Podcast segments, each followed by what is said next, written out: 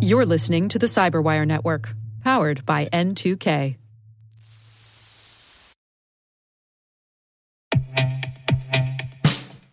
And now, a message from Cyberbit. Mastering cybersecurity is like mastering a sport. You build muscle memory through rigorous practice, then you train as a team to foster cohesion while operating under pressure. Like athletes, cybersecurity professionals thrive on hands on simulation. But traditional courses, certifications, and open source labs won't build you a winning team. You need Cyberbit. Cyberbit offers a hyper realistic simulation environment for your SOC, IR, and C suite to refine your skills, all using the market leading SIEMs, EDRs, firewalls, and WAFs they use every day. Cyberbit is offering Cyberwire listeners a free live fire exercise. Sign up your team now at cyberbit.com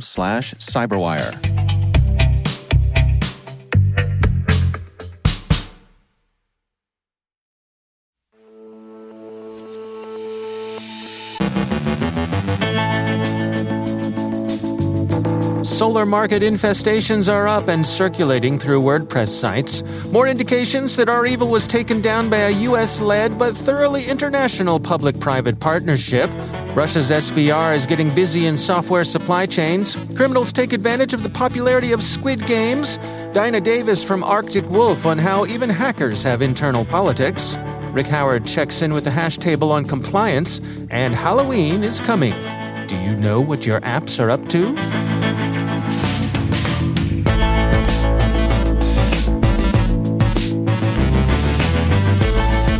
From the Cyberwire studios at Data Tribe, I'm Dave Bittner with your Cyberwire summary for Monday, October 25th, 2021.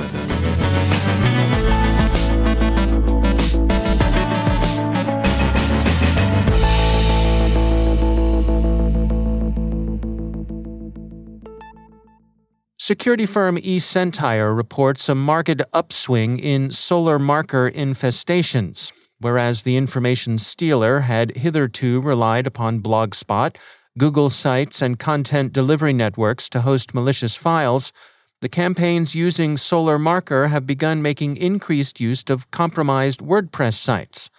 The operators have also succeeded in making their attacks more evasive and more adept at bypassing defenses by using large payload sizes obfuscated payload modules, and stolen certificates, which present challenges to antivirus solutions. Solar Marker is proving, eSentire says, to be a cross industry threat, but with a focus on three sectors manufacturing, legal, and financial. They're also observing the same enhancements Cisco's Talos researchers took note of in July and improved staging module and effective keylogger. More emerged over the weekend on the multinational public private operation that seems to have put REvil down. Security Week confirmed that a U.S. international partner, unnamed, was responsible for the final shutdown. That REvil suffered significant reputational damage between its first occultation, shortly after its early July attack on Kaseya, and last week's takedown seems undeniable. Other competing ransomware gangs have commented on their rivals' fortunes. The Conti gang, for example, put an insufferably smug and self congratulatory post out on Friday. They wrote, quote, As a team, we always look at the work of our colleagues in the art of pen testing, corporate data security, information systems, and network security. We rejoice at their successes and support them in their hardships. Therefore, we would like to comment on yesterday's important announcement by the U.S. law enforcement about the attack on the REvil group. They don't care much for the American government. Quote, First, an attack against some servers, which the U.S. security attributes to REvil, is another reminder of what we all know the unilateral, extraterritorial, and bandit mugging behavior of the United States in world affairs. End quote. Essentially, Conti's opinion is that the multinational operation amounted to an extraterritorial attack against some infrastructure in some countries. Is there a law, they ask rhetorically, even an American one, even a local one, in any county of any of the 50 states that legitimize such indiscriminate offensive action? Is server hacking suddenly legal in the United States or in any of the U.S. jurisdictions? If yes, please provide us with a link. End quote. Okay, well, sure. So how about these? Section 1030A2 or 1030A4 of the Computer Fraud and Abuse Act would seem to cover it. And U.S. law, whatever Russian privateers may think, does have, at least in U.S. eyes, extraterritorial application in the case of cybercrimes in particular. A useful reference is Prosecuting Computer Crimes, published by the Office of Legal Education, Executive Office for United States Attorneys, Computer Crime and Intellectual Property Section, Criminal Division. Not a dull page in it, especially pages 113 and following. Put a copy in the gang washroom, Conti. It'll stimulate the bowels better than a buckthorn infusion or the black coffee and bran muffin favored stateside. Enjoy. The ransomware gang Groove was also barking after the REvil takedown, calling in a Russian language criminal forum post Bleeping Computer found for a general effort by all ransomware gangs against American interests since the big players in Russophone ransomware circles are effectively operating under letters of marque and reprisal, and that they're already fully engaged against American interests, it's difficult to see how that would change much. Indeed, the Groove statement, a kind of criminal halftime speech, as much as acknowledges the connection to the Kremlin. Here's what they said, bowdlerized because we're a family show. Quote, in our difficult and troubling time when the U.S. government is trying to fight us, I call on all partner programs to stop competing, unite, and start effing up the U.S. public sector. Show this old man who is the boss here, who is the boss, and who will be on the internet while our boys were dying in honeypots. The nets from rude Aibi squeeze their own, but he was rewarded with hire, and now he will go to jail for treason. So let's help our state fight against such ghouls as cybersecurity firms that are sold to Amers, like U.S. government agencies. I urge not to attack Chinese companies, because where do we pinch if our homeland suddenly turns away from us? Only to our good neighbors, the Chinese. I believe that all zones in the USA will be opened. All nether orifices will come out and F this effing Biden in all the cracks. I myself will personally make efforts to do this. So there.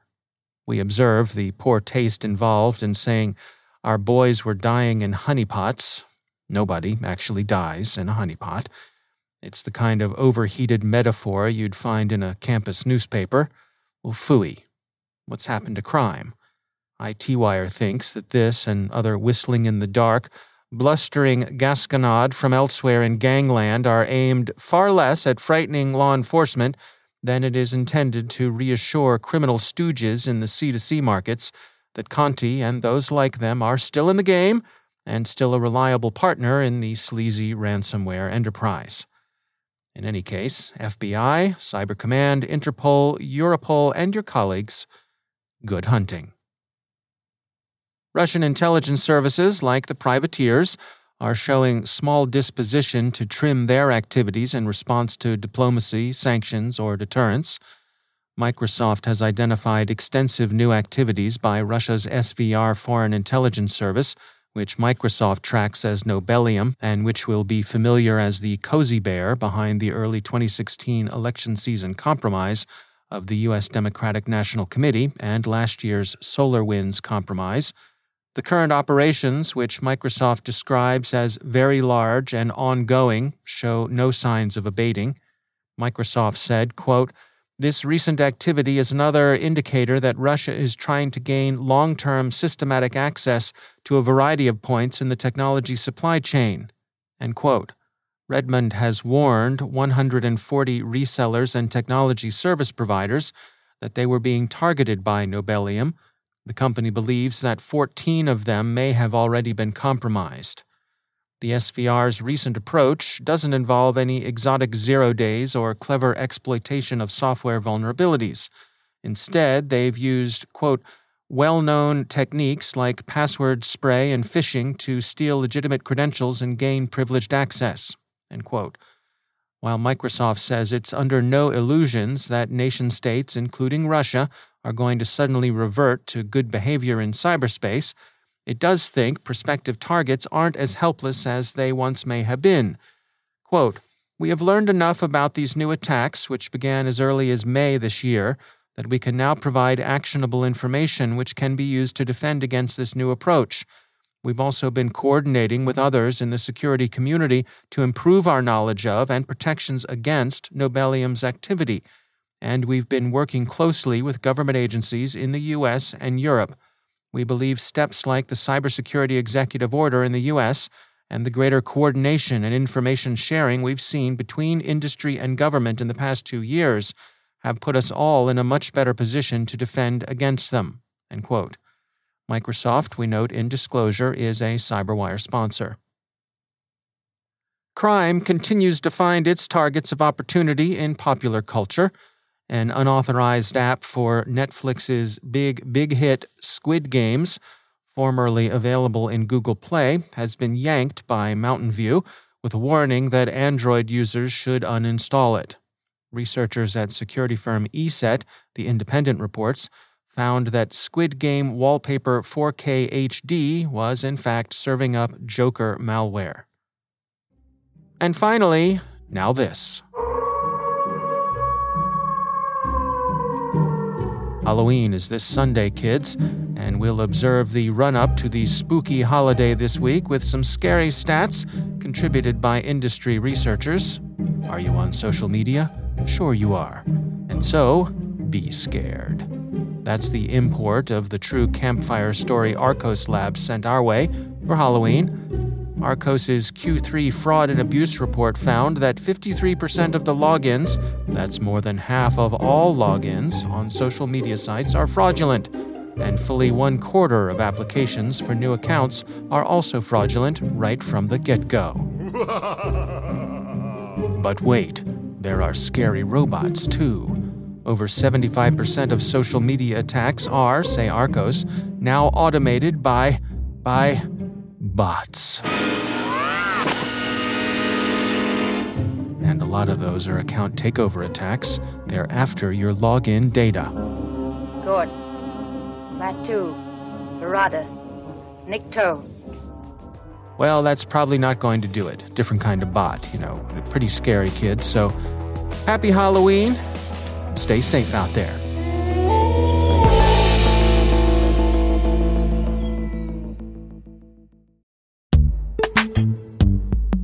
Every day, your IAM tech debt grows. Your multi generational services struggle to work together.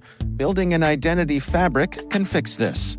It makes all your identity tooling stronger and allows you to connect any app to any service you want to use with zero coding, zero maintenance, and zero app downtime.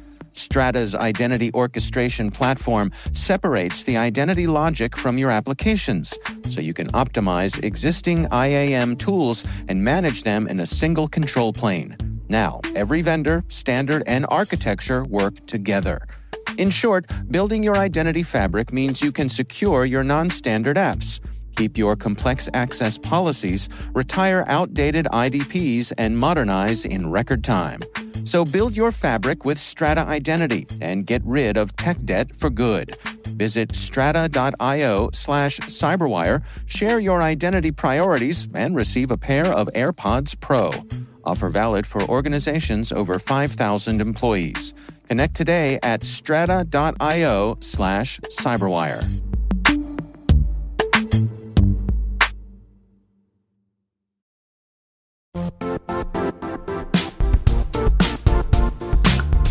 The IT world used to be simpler. You only had to secure and manage environments that you controlled. Then came new technologies and new ways to work. Now, employees, apps, and networks are everywhere. This means poor visibility, security gaps, and added risk. That's why Cloudflare created the first ever connectivity cloud. Visit cloudflare.com to protect your business everywhere you do business.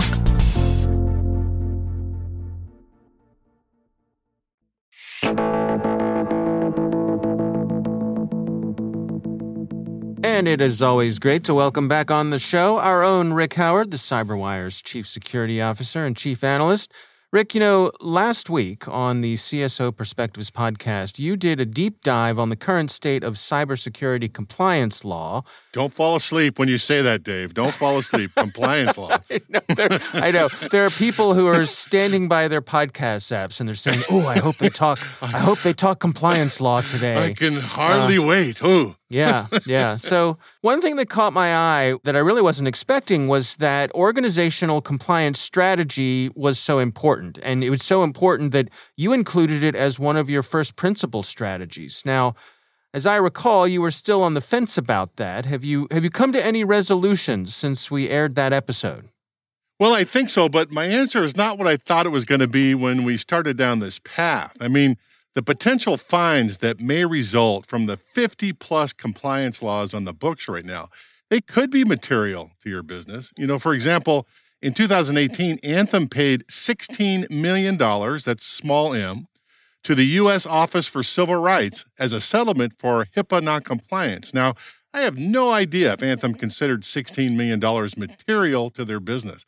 After all, their annual revenue it's north of $33 billion, the big B there. Wow. So when I finished last week's episode, I was unsure if compliance should be a bedrock first principle. So this hmm. week, I invited Tom Quinn, the T. Rowe Price CISO, to the CyberWire hash table to see if he could help me decide. Oh, Tom's a great guest. I've had him uh, on our shows several times. Super smart, and of course, he's been he's been doing cyber in the financial industry for decades now, right?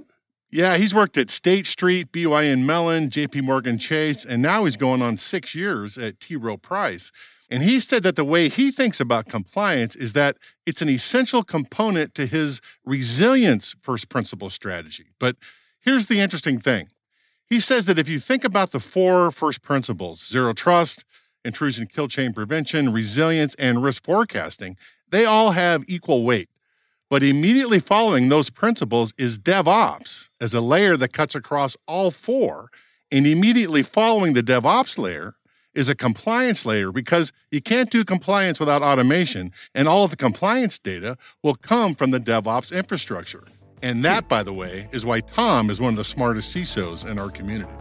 Okay, well, uh, there's plenty more where that came from, right? On this week's episode of CSO Perspectives, you can find that as part of CyberWire Pro, which is on our website, thecyberwire.com.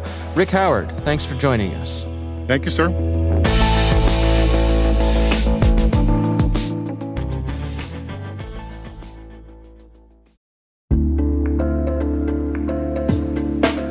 Are lengthy security reviews pulling attention away from your security program? With the largest network of trust centers, Vanta can help you streamline security reviews to win customer trust, save time, and close deals fast.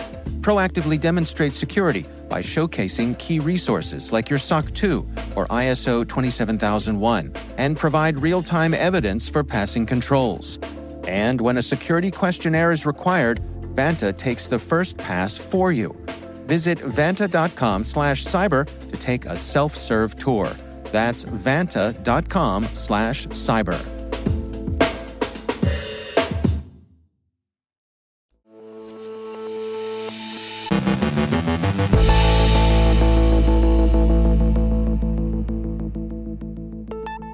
And joining me once again is Dinah Davis. She's the VP of R&D Operations at Arctic Wolf. Dinah, it is always great to have you back some of these uh, bad actors out there, some of these uh, hacking groups that are up to no good. It's funny that every now and then something bubbles to the surface where perhaps it, they're not all getting along with each other. Yeah. Uh, and, and I know that's something that you've had your eye on. What can you share with us today? Yeah. So a lot of these uh, ransomware groups, these hacker groups, are actually like quite large organizations, right? They've got the people who are doing the hacking, they've got, you know, the customer support people, like you, there's customer support lines, and a lot of them have what you call affiliates, which is like you know, there's McDonald's and then there's like the franchisee, and the franchisee is then running the place and they get paid a certain percentage of everything that comes in, right? Right, right. And so that's how a lot of these ransomware teams work. Well, Apparently, they also have internal politics, just like every other company. And recently, uh, there was a disgruntled hacker at the ransomware gang Conti. And they were apparently very unhappy about how much they were getting paid to, you know, do Conti's bidding. And so they decided to leak the technical guides that Conti gang uses to train its affiliate members. So it was things like how to access and move laterally and escalate across a hacked company. And they just like published the whole thing to GitHub and, uh, you know, I just like threw it out there for them. Right? Yeah. No, on, no honor among thieves, right? No, no.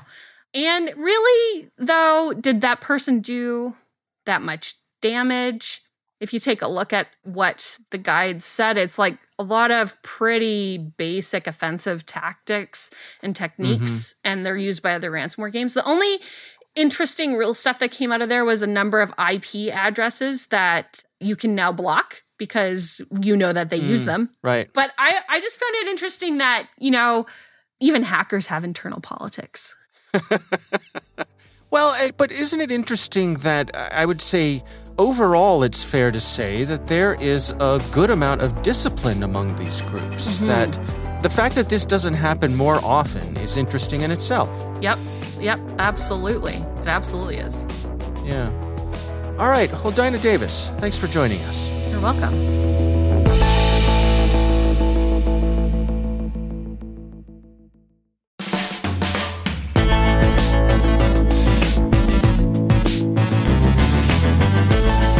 And that's the Cyberwire.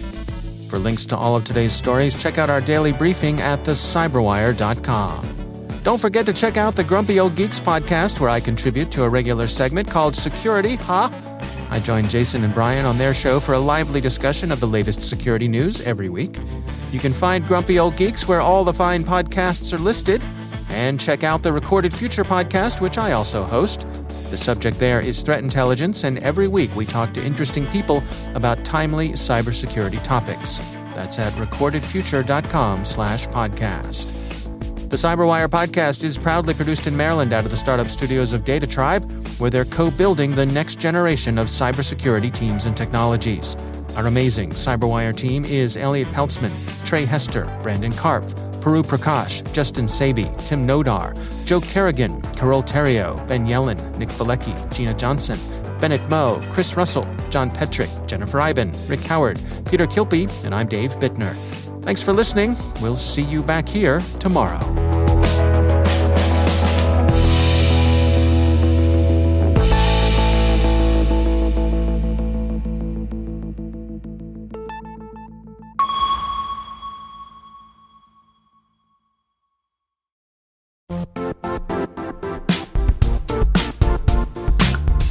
And now, a word from our sponsor, Zscaler, the leader in cloud security.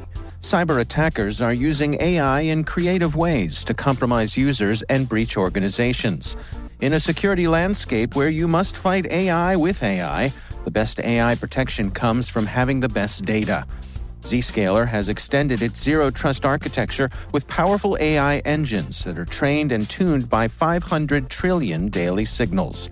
Learn more about Zscaler Zero Trust Plus AI to prevent ransomware and AI attacks. Experience your world secured. Visit zscaler.com slash zero trust AI.